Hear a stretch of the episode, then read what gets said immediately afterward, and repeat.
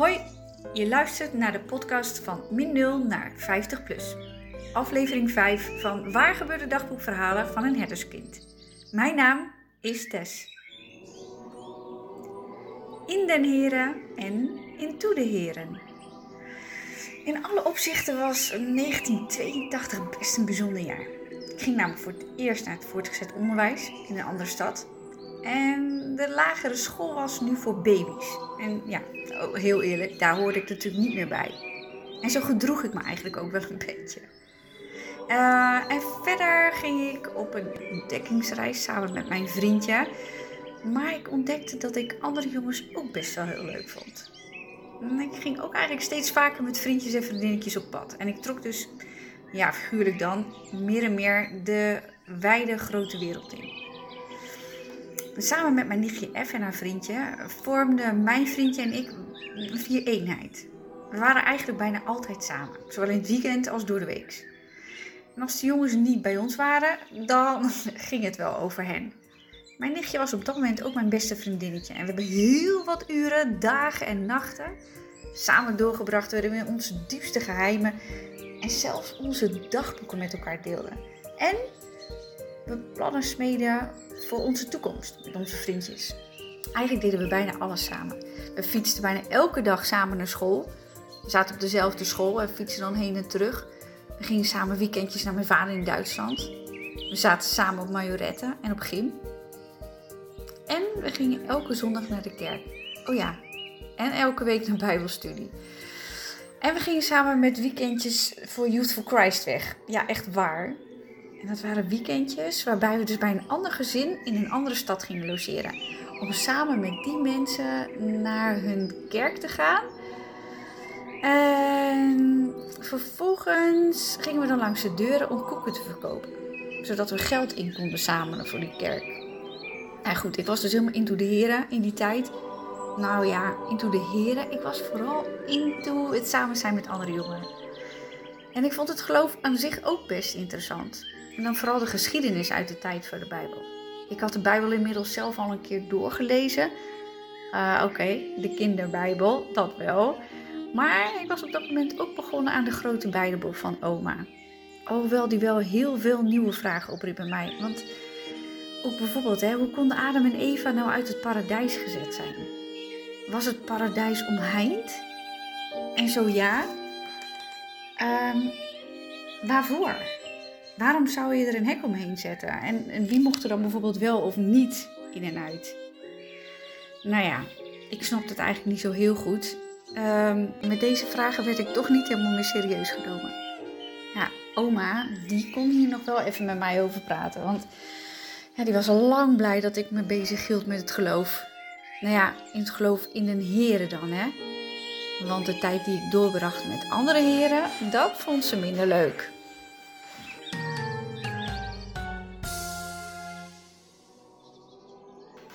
Goed, mijn nichtje en ik waren wat minder streng gelovig uh, dan onze familie eigenlijk gehoopt had. En we hebben dan ook heel wat kattenkwaad uitgehaald. Onze families wisten hier natuurlijk helemaal niets van. Want ja, zij waren toch wel streng gelovig. En zeker waren zij streng in wat wel en niet mocht. Ik mocht als gereformeerd meisje ook liever niet met mijn andere vriendinnetje P naar haar hervormde kerk. Mijn oma had toch liever dat ik op zondag met haar meeging naar de gereformeerden. Maar gelukkig vielen de hervormden eigenlijk wel mee. Vriendinnetje P was bijvoorbeeld echt heel lief. En bovendien leek hun kerk ook niet zo streng als die van ons. En de mensen keken ook een stuk vriendelijker als wij ze op zondag tegenkwamen. Terwijl wij naar de gereformeerde kerk liepen en zij dus naar hun hervormden. De katholieke kerk daarentegen, nou, daar mocht ik dus echt niet naartoe. Want dat waren namelijk geen echte gelovigen. Want die hadden allemaal beelden in hun kerk staan. En je mocht geen beelden maken van onze heren. Dat hoorde gewoon niet. En verkering krijgen met de katholieke jongen was dus helemaal uit en boze. Want twee geloven op één kussen, daar staat de duivel tussen. Hoor ik oma nog zeggen. En ondanks dat mijn oma een hele grote invloed had op mij, heb ik niet het idee gehad dat ik echt streng ben opgevoed. Ik werd redelijk vrijgelaten in mijn doen en laten. Mijn moeder was sowieso een stuk minder streng gelovig dan mijn opa. Mijn vader was niet praktiserend. En mijn opa was eigenlijk niks. Nou ja, opa was natuurlijk heel veel, maar in elk geval niet gelovig. Af en toe ging hij mee naar de kerk voor oma. Maar ik zag dan altijd aan hem dat hij, net als ik, probeerde zo goed mogelijk de tijd daaruit te zitten. Opa was eigenlijk van de grapjes en de lolletjes en dat kon natuurlijk niet in de kerk. Dus zag ik opa regelmatig zitten en dan zag ik oma hem een por geven en dan siste ze, nou gedraag je. En een knipoog diende mij. Nou ja goed, zo werd het dus toch nog leuk, zo'n lange kerkdienst.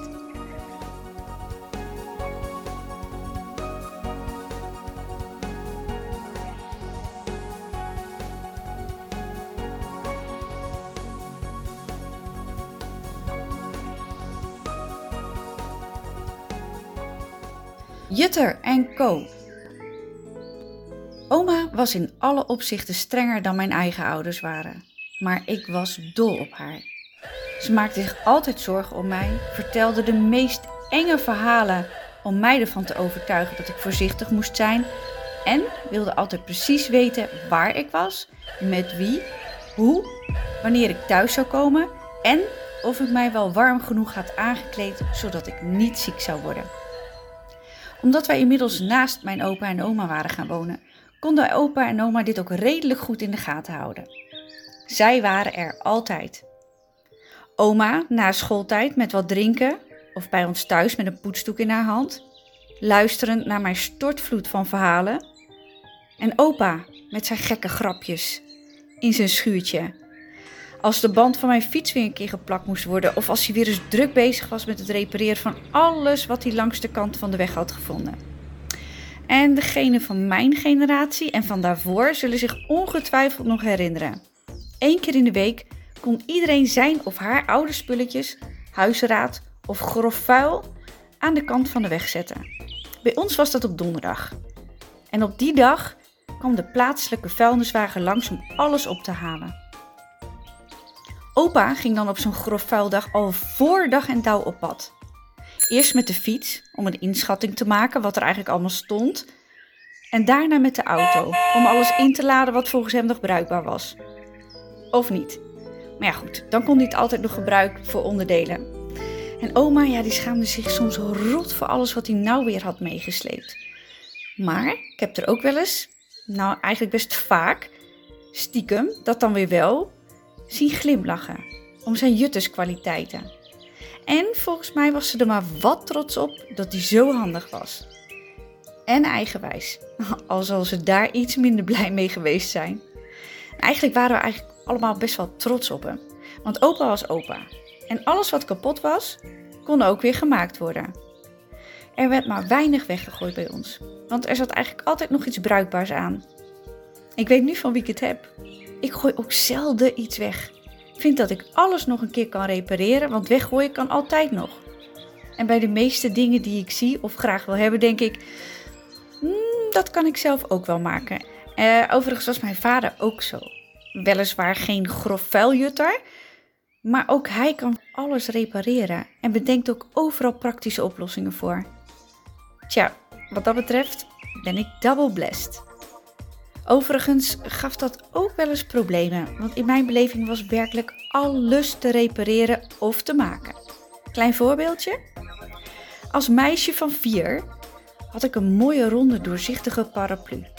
Zo één waar je je hoofd helemaal in kon laten wegzakken en waar je dan doorheen kon kijken.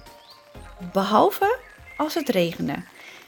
En dat was op zich heel onlogisch, want ja, je gebruikte je paraplu natuurlijk vooral als het regende. Daarvoor had ik een oplossing bedacht.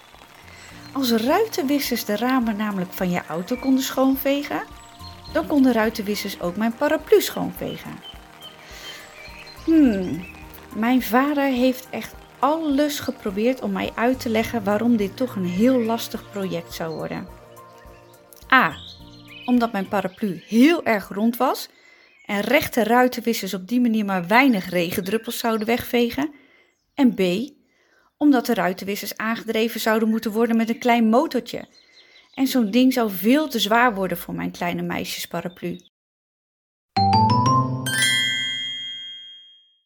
En met een vader en een opa die eigenlijk alles konden maken, was dit voor mij gewoon niet te bevatten. Maar goed, ik kreeg uiteindelijk een oude ruitenwisser van mijn vader en heb toen nog een tijdje geprobeerd hiermee handmatig de druppels van mijn paraplu te vegen. Daar was ik trouwens snel klaar mee.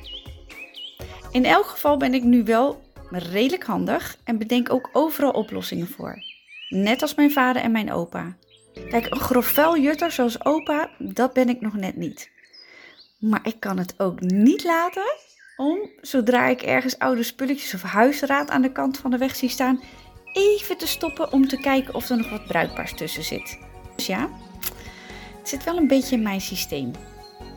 Sowieso merk ik steeds vaker dat mijn opa en oma, naast natuurlijk mijn vader en moeder, ontzettend veel invloed hebben gehad op mijn leven.